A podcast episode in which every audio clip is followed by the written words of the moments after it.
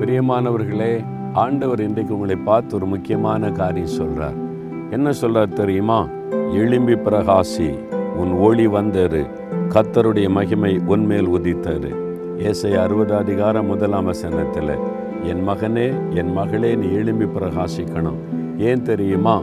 உன் ஒளி வந்தது நான் ஒளியாயிருக்கிற தேவன் உனக்குள்ளே வந்திருக்கிறேன். நான் வெளிச்சமாய் இருக்கிற ஆண்டவர் உன்னோடு இருக்கிறேன். என் வெளிச்சம் உனக்குள் இருக்கிறது. இப்போ நீ எழும்பி பிரகாசிக்கணும். நீ வேலை செய்கிற இடத்துல வசிக்கிற இடத்துல படிக்கிற இடத்துல பிஸ்னஸ் பண்ணுற இடத்துல எனக்காக ஒளி வீசணும். அப்போ என் வெளிச்சத்தை நீ தான் பிரதிபலிக்கணும். உன்னை பார்க்குறவங்க என்ன பார்க்கணும்? இவங்க இயேசுவனுடைய பிள்ளைங்க இவங்க இயேசுவை போல் நடந்து கொள்ளுவாங்க. இயேசுவை போல் தாழ்மையாக இருப்பாங்க. இயேசுவை போல் பரிசுத்தமாக இருப்பாங்க. அப்படின்னு உங்கள் கூட வேலை பார்க்குறவங்க உங்கள் பகுதியில் உள்ளவங்க உங்களை பற்றி சாட்சி சொல்லணும். அதான் ஒளி. அப்போ நீங்கள் அப்படி பிரகாசிக்கிறீங்களா?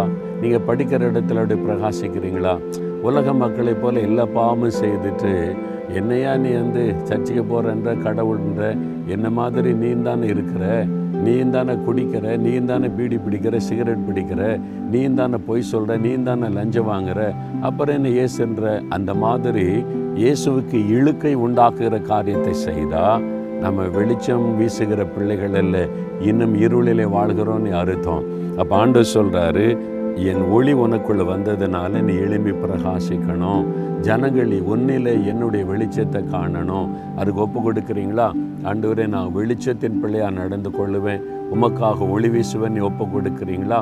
வேலை செய்கிற இடத்துல வசிக்கிற இடத்துல இயேசுக்காக நீங்கள் ஒளியாக இருக்கணும் சரியா? தகப்பனே என்னை ஒப்பு கொடுக்குறாப்பா. ஆண்டவர் எழும்பி பிரகாசின்னு சொன்னீங்க. நான் உமக்காக எழும்பி பிரகாசிப்பேன். எங்கள் ஊரில் எங்கள் கிராமத்தில் எங்கள் சபையில் வேலை செய்கிற இடத்துல படிக்கிற இடத்துல தொழில் செய்கிற இடத்துல நான் இயேசுவுக்காக பிரகாசித்து இயேசுவின் வெளிச்சத்தை ஜனங்கள் காண செய்வேன். அதற்காக நான் ஒப்பு கொடுக்கிறேன் இயேசுவின் நாமத்தில் ஜெபிக்கிறேன் பிதாவே. ஆமேன் ஆமேன்.